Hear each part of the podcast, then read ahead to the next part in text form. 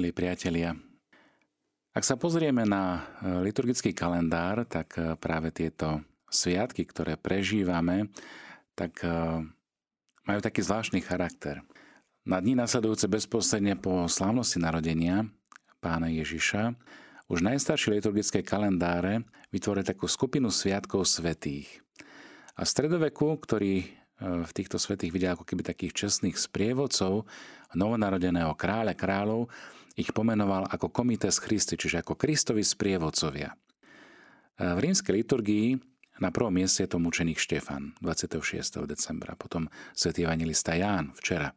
A deti, ktoré nechal zavražiť Herodes v Betleheme, tzv. betlehemské alebo sveté neviniatka. To je dnešný deň. Podľa svätého Bernarda z sa nám po tieto dni predstavujú zástupcovia takého trojakého spôsobu svetosti, ktorí sa klaňajú novonarodenému kráľovi. Mučeník, Štefan, s túžbou i v skutočnosti mučeník túžbou, svätý Ján, a potom mučeníci skutku, betlémske neviniatka. Sviatok vzniká pravdepodobne na západe. Poprvýkrát sa spomína v kalendári severoafrického mesta Kartágo okolo roku 505. Už predtým spomínajú mučeníctvo týchto detí mnohí cirkevní otcovia a termín tohto sviatku ovplyvnil aj jeho úzky súvis s Vianočným okrom slávenia a 28. december sa pôvodne slávil ako spomienka na útek svätej rodiny do Egypta. Sviatok mal galským vplyvom taký charakter skôr smútočný, čo sa prejavilo aj liturgickou farbou, ktorá sa používala v tento deň, to bola taká fialová, a vynechaním oslavnej piesne Glória. Až po reforme kalendára v roku 1960 má tento deň črty typické pre sviatky mučeníkov. V súčasnosti sa v tento deň na mnohých miestach konajú pobožnosti za novodomé neviniatka, čiže za nenarodené deti. V dnešnom evaníliu sme počuli aj anielov príkaz staň, vezmi so sebou dieťa i jeho matku a udi do Egypta a zostaň tam, kým ti nedám vedieť, lebo Herodes bude hľadať dieťa, aby ho zmárnil. Určite ako mm, pozorní poslucháči ste postrehli, že aj keď všetci vieme, že sa jedná o malého Ježiška, predsa Evangelium sa vyjadruje ako si všeobecne. Bude hľadať dieťa, aby ho zmárnil. Ako by nešlo len o toto dieťa, ale len o Herodesa. Za touto snahou Herodesa stojí zlý, stojí Satan, ktorý je vrahom ľudí od počiatku, ktorý nenávidí všetko živé, lebo všetko živé je znamením Božieho dotyku. Každý otec a každá matka musí predovšetkým chrániť svoje dieťa pred touto hrozbou smrti. Každé dieťa sa môže rozvinúť do dokonalosti Boho človeka a tak sa stať Božím obrazom. Preto diabol od počiatku nenávidí človeka. Možno práve v týchto súvislostiach je vhodné zamyslieť sa aj nad tým, akým strašným zločinom proti Božej láske je potrat. Boh chce život a Boh nikdy nesúhlasí so smrťou. Smrť je následok našej hriešnej existencie, ale nie je niečím, čo by Boh chcel.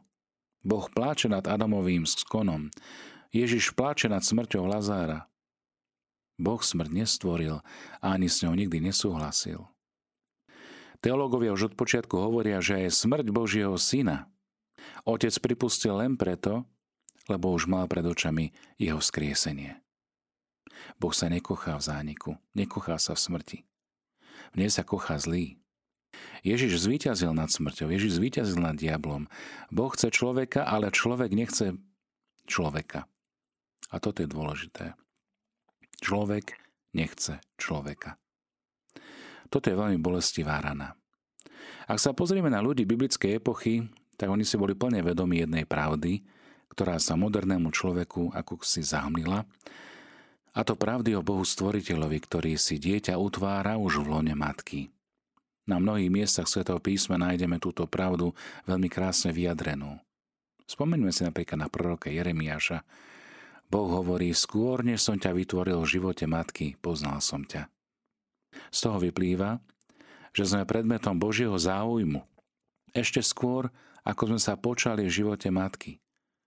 Boh túžil po nás, aby sme boli. Ešte pred našim počatím Boh myslí na nás s láskou a má pre každého jedného pripravený originálny plán spásy. Ale pozrime sa, čo na toto hovorí katechizmus katolíckej cirkvi. Boh stvoril človeka, aby bol jeho obrazom. Stvoril ho, aby bol Božím obrazom a ako muža a ženu ich stvoril. Čítame v knihe Genesis, 1. kapitole. Čiže človek zaujíma v stvorení jedinečné a originálne miesto. Človek je Božím obrazom. A vo svojej prirodzenosti spája svet duchovný a svet hmotný je stvorený buď ako muž alebo ako žena. Boh ho urobil svojim priateľom. A len človek je zo všetkých viditeľných tvorov schopný poznávať a schopný milovať svojho stvoriteľa. Je jediným tvorom, ktorého Boh chcel pre neho samého. Len človek je povolaný, aby zdieľal poznaním a láskou tento Boží život, ku ktorému bol stvorený a ktorý je hlavným dôvodom jeho ľudskej dôstojnosti. Ľudský život, milí priatelia, treba absolútne rešpektovať a chrániť ho od chvíle počatia po prirodzenú smrť. Ľudskej bytosti už od prvej chvíle jej jestvovania treba priznať práva osoby, medzi ktorými je nedotknutelné právo každej nevinnej bytosti na život.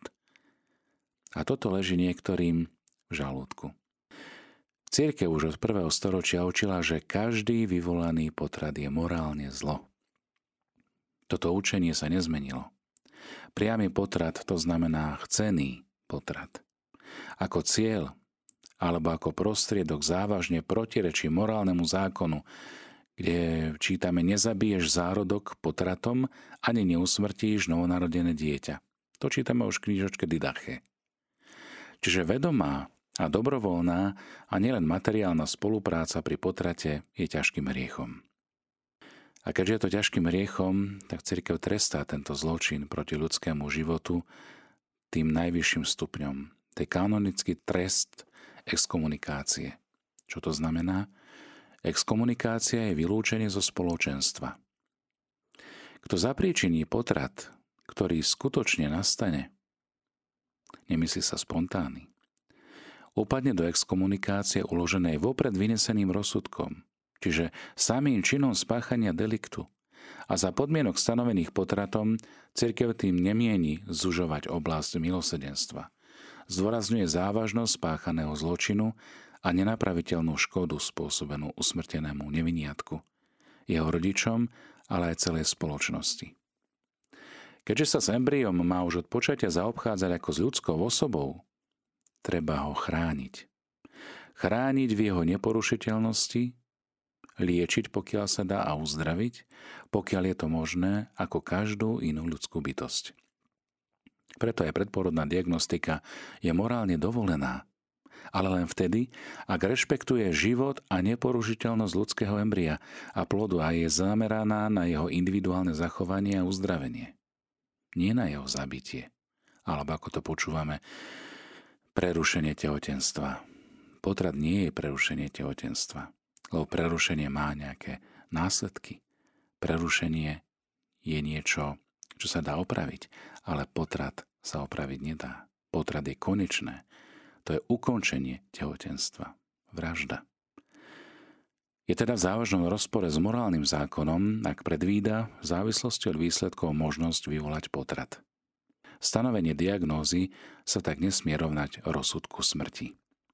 Milí priatelia, verím, že aj keď toto náročnú tému, s ktorou sa dnes stretávame, pri pohľade na sveté betlémske neviniatka, bude nám oveľa jasnejšie, čo to znamená byť verný Ježišovi, byť verný životu, byť verný tomu, že Boh hovorí áno životu a hovorí nie smrti, lebo smrť je následkom ľudského hriechu. Milí poslucháči, udalosti, ktoré pripomína dnešný sviatok betlehemských neviniatok, sú ako ťažký búrkový mrak, ktorý vystriedal spievajúcich anielov Glória nad betlehemskými nivami. Sveta rodina musí utekať do zahraničia, aby zachránila boskému dieťaťu život. Herodesov chorobný strach o svoj trón dostáva podobu preventívneho zabíjania v úvodzovkách preventívneho samozrejme všetkých novorodencov v Betleheme a na jeho okolí. Keď nad tým uvažujeme, môžeme pociťovať ako nespravodlivosť to, že Boží syn unikol smrti ale nič neurobil preto, aby pred ňou zachránil svojich rovesníkov. Toto je taký prvoplánový pohľad. Ježiš síce unikol Herodesovmu meču, ale s jasným zámerom, aby o nejaký čas mohol prijať smrť na kríži, ktoré sa dobrovoľne nevyhol, a aby touto svojou obetou mohol získať dar väčšného života pre všetkých, čo nespravodlivo trpia, vrátane aj povraždených betlehemských chlapcov. Dnes si nielen spomíname na hrozné okolnosti ich smrti, lež ich uctievame ako mučeníkov, ako prvých svetkov viery, ako svetých, ktorí sú so skrieseným Ježišom už v Božom kráľovstve. Ježiš nezabraňuje zneužívaniu slobody v dejinách a jeho tragickým dôsledkom, ale ponecháva nám zodpovednosť za naše rozhodovanie, ktoré je často nesprávne a často majú aj tragické následky. Vidíme to aj teraz, kedy trvajú vojnové nepokoje. Tak je to v našej dobe aj v prípade likvidácie nenarodených detí. Ten morálny pohľad sme si približili v predchádzajúcom stupe. Dôvody bývajú naozaj rozličné, ale skutok, skutok je taký istý ako v prípade Herodesa. Je to smrť, zavraždenie nevinného človeka, hoci ešte malého, nenarodeného. Ako rozličnou mierou spoluviny býva do tohto civilným zákonom legalizovaného zločinu zapletených množstvo ľudí. Ten Ježiš Kristus, ktorý sa sám stal malým dieťatkom, neskôr povedal, čo ste urobili jednému z týchto mojich najmenších bratov, mne ste urobili. Ako bol Herodesov čin zámerom zabiť samého Božieho syna, Ježiša Krista, tak je každý umelý potrat nie len likvidáciou nevinnej ľudskej bytosti, ale aj vražebným útokom proti samotnému Bohu. A potom aj obrovskou zodpovednosťou a vinou, ktorá ťaží svedomie človeka. A predsa Ježiš, ktorý sa za nás dobrovoľne obetoval a stál z mŕtvych, je, ako píše svätý apoštol Ján, našim zástancom u Boha. On je zmiernou obetou za naše hriechy a nielen za naše, ale aj za hriechy celého sveta. Nech by teda bolo naše svedomie obťažené akýmkoľvek hriechom, Kristus je naša pevná nádej. Nevyhnutné však je pravdivo a pokorne priznať, a vyznať svoju vinu. Urobiť úprimné pokánie, vyjadrené v snahe napraviť, čo je možné a hlavne veľkodušne nasledovať Ježiša v plnení Otcovej vôle. Nech by si to vyžadovalo akúkoľvek obetu. Skúsme možno aj dnešný deň poďakovať Bohu za dar života, odprosiť ho za všetky hriechy, ktoré boli namierené proti životu. Aby sme dokázali svojim postojom, svojimi rečami, svojimi postojmi v rodinách hájiť život. Keď dnes slávime Sviatok Svetých neviniatok, mučeníkov, tak v rámci Vianočných oslav nemôžeme ignorovať toto posolstvo. Čo nám chce dnešná liturgia povedať? Ak si všimneme Evangelium, tak sú tam dva dôležité akcenty. V prvom rade je to dispozícia svätého Jozefa, ktorý chce spolupracovať na Božom pláne, ktorý je otvorený pre pôsobenie Božieho ducha. A na druhej strane je to zlo, Nespravodlivosť, ktorú vo svojom živote často nachádzame, vyjadrenú aj v tomto prípade mučeníctvom nevinných betlehemských chlapcov. Toto všetko si vyžaduje osobný a sociálny prístup a reakciu.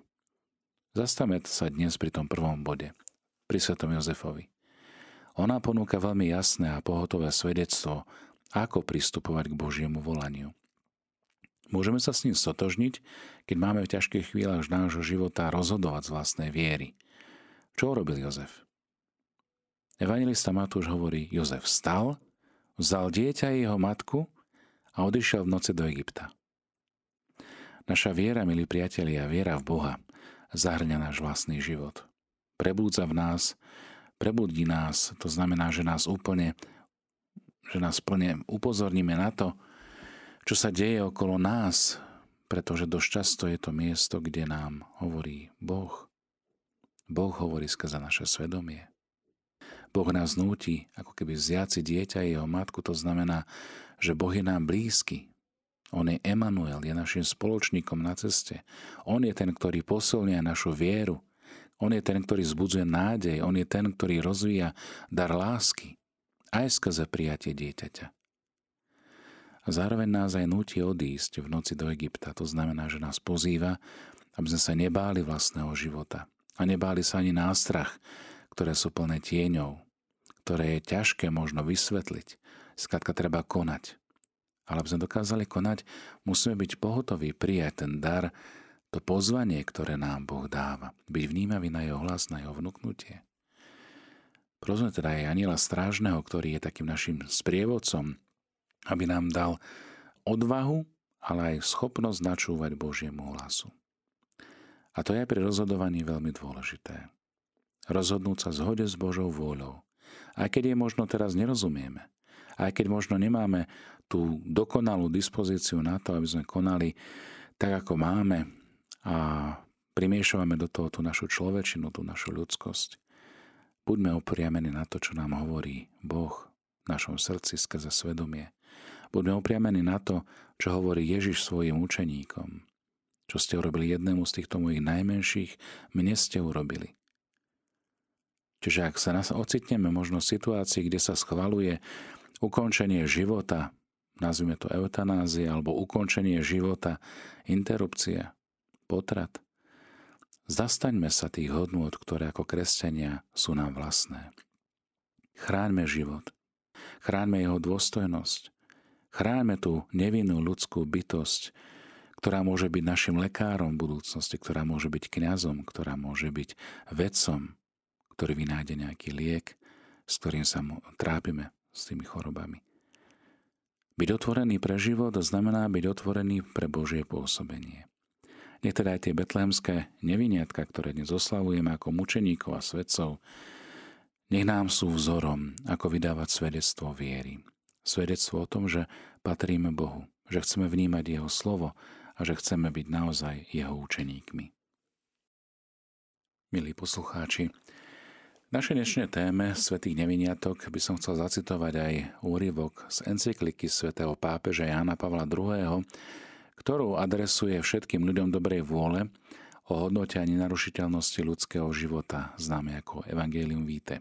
No a hneď v úvode v prvom bode sa píše toto – Evanílium života sa nachádza v samom srdci posolstva Ježiša Krista.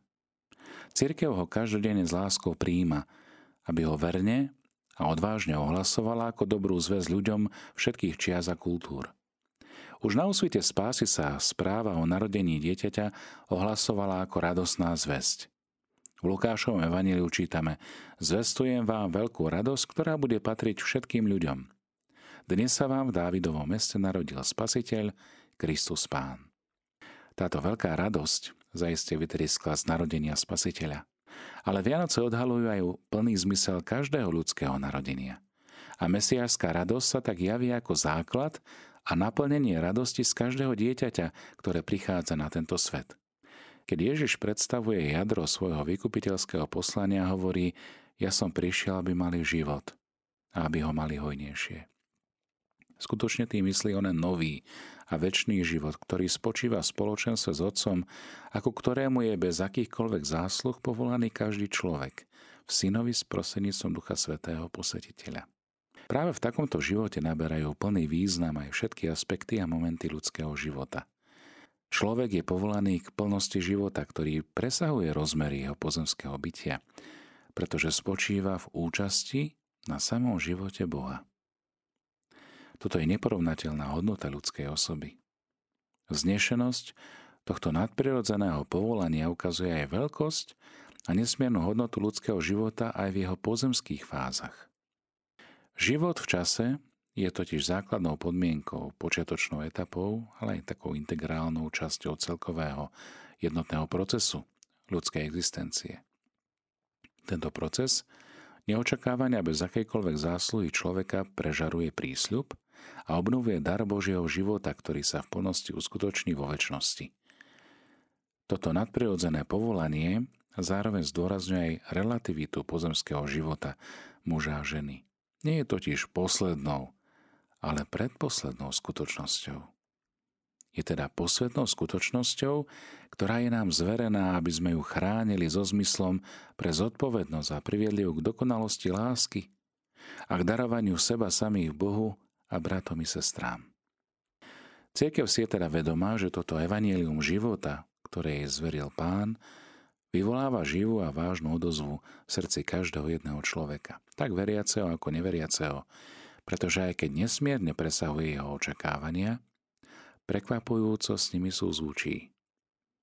Napriek mnohým ťažkostiam a neistotám každý človek, úprimne otvorený pravde a dobru, môže pomocou svetla rozumu a pod vplyvom tajomného pôsobenia Božej milosti dospieť k tomu, že v prirodzenom zákone, ktorý je vpísaný do ľudského srdca, spozná posvetnosť ľudského života od počatia až do jeho konca. A získa tak presvedčenie, že každá ľudská bytosť má právo na to, aby sa absolútne rešpektovalo. Toto je základné právo. Uznanie tohto práva je základom ľudského spolunažívania, ako aj existencie spoločenstva. Toto právo majú brániť a obhajovať najmä veriaci Ježiša Krista. Vedomí si úchvatnej pravdy, ktorú pripomenul aj druhý vatikánsky koncil. Boží syn sa svojim vtelením istým spôsobom zjednotil s každým človekom. A v tejto udalosti spásy sa totiž zjavuje ľudstvu nielen bezhraničná láska Boha, ktorý tak miloval svet, že dal svojho jednorodeného syna, ale aj neporovnateľná hodnota každej ľudskej osoby. Preto aj církev, ktorá dohlbky skúma toto tajomstvo vtelenia vykúpenia, si stále s novým úžasom uvedomuje túto hodnotu a cíti sa byť povolaná hlásať ľuďom všetkých čias toto evanílium života. Prame nezlomnej nádeje a opravdivej radosti pre každú epochu dejín. Je to evanílium lásky Boha k človeku. Je to evanílium dôstojnosti osoby. A je to evanílium života, ktoré sú jediným a nerozdielným evaníliom. Radostnou zväzťou. Práve preto je človek, živý človek, prvou a základnou cestou církvy. Každý človek je práve na základe tajomstva Božieho vteleného slova, ktoré sa stalo telom zverený materinskej starostlivosti cirkvi. Preto každé ohrozenie dôstojnosti a života človeka otriasajú v samotnom strede, lebo sa dotýka podstaty jej viery vo vykupiteľské vtelenie Božieho Syna a podnecuje ju plniť si poslanie ohlasovať evanelium života pre celý svet a každému stvoreniu. Toto ohlasovanie sa stáva osobitne naliehavé dnes, v súčasnosti, keď nás vyvolávajú strach stále početnejšie a aj závažnejšie ohrozenia života ľudí, ba dokonca celých národov a spoločnosti ako takej, najmä života slabých a bezbraných. K dávnym bolestným pohromám biedy, hladu, rôznych epidémií, násilia a vojen pripájajú sa dnes ďalšie v dosiaľ nepoznaných formách a v znepokojujúcich rozmeroch, píše svätý Ján Pavol II. Preto už druhý vatikánsky koncil v jednom zo svojich výrokov, ktorý si až dosiaľ zachoval dramatickú aktuálnosť, rozhodne odsúdil mnohé zločiny a útoky proti ľudskému životu. Po rokoch beriem za svoje slova koncilového zhromaždenia a ešte raz s rovnakou rozhodnosťou mene celej církvy odsudzujem tieto priestupky v presvedčení, že takto vyjadrujem autentické cítenie každého správneho, zdravého svedomia. Citujem. Všetko, čo je proti samému životu ako vražda každého druhu. Každá genocída, potrat, eutanázia, ako aj samovražda, všetko, čo porušuje celistvo z ľudskej osoby, ako okypťovanie, fyzické alebo duševné týranie, tríznenie, snaha znásilniť človeka v jeho vnútri, Všetko, čo uráža ľudskú dôstojnosť, ako sú neludské životné podmienky, ale aj svojvoľné väzenia, deportácie, otroctvo či prostitúcia, obchod so ženami a s mladistvými.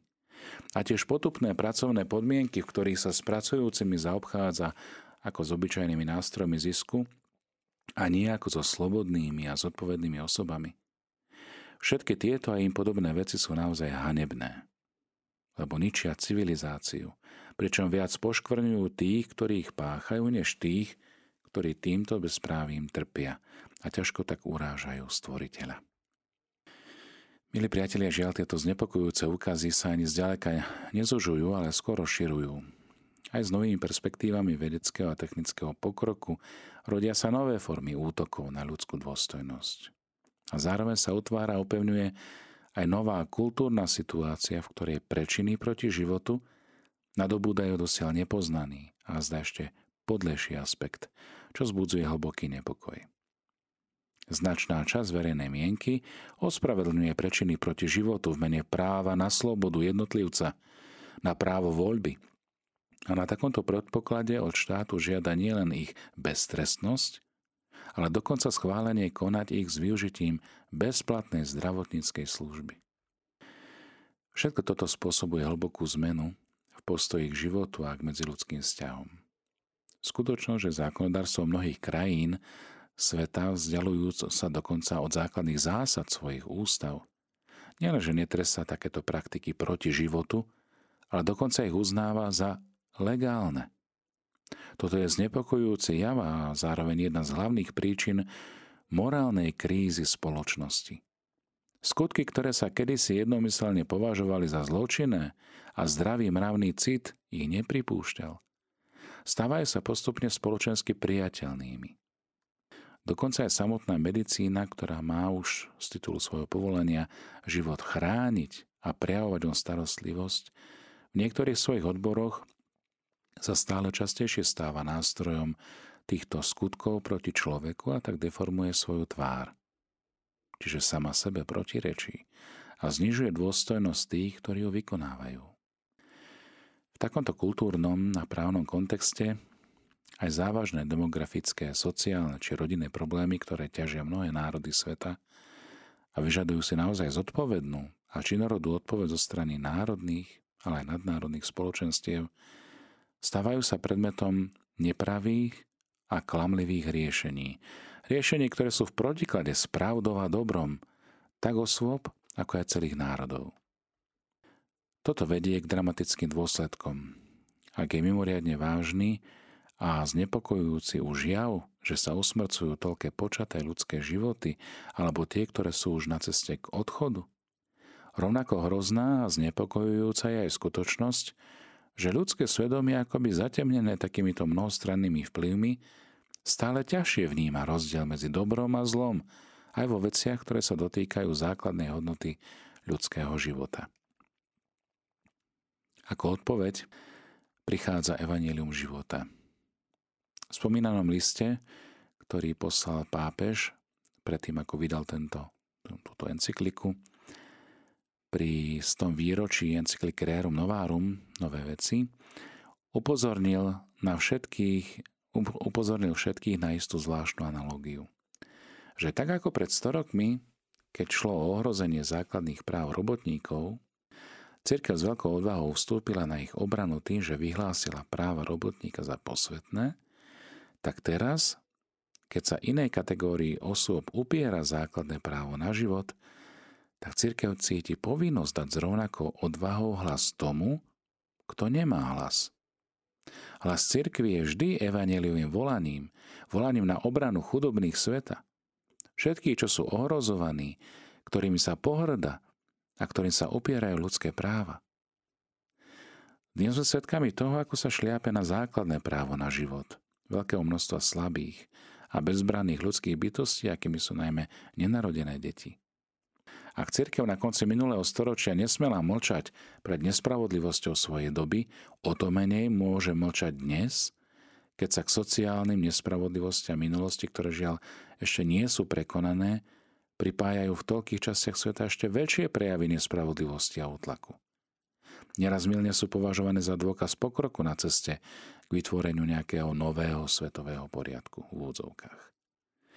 Táto encyklika ovoce spolupráce všetkých biskupov, všetkých krajín sveta. Chce teda byť takým rozhodným a jednoznačným potvrdením hodnoty ľudského života a jeho nenarušiteľnosti.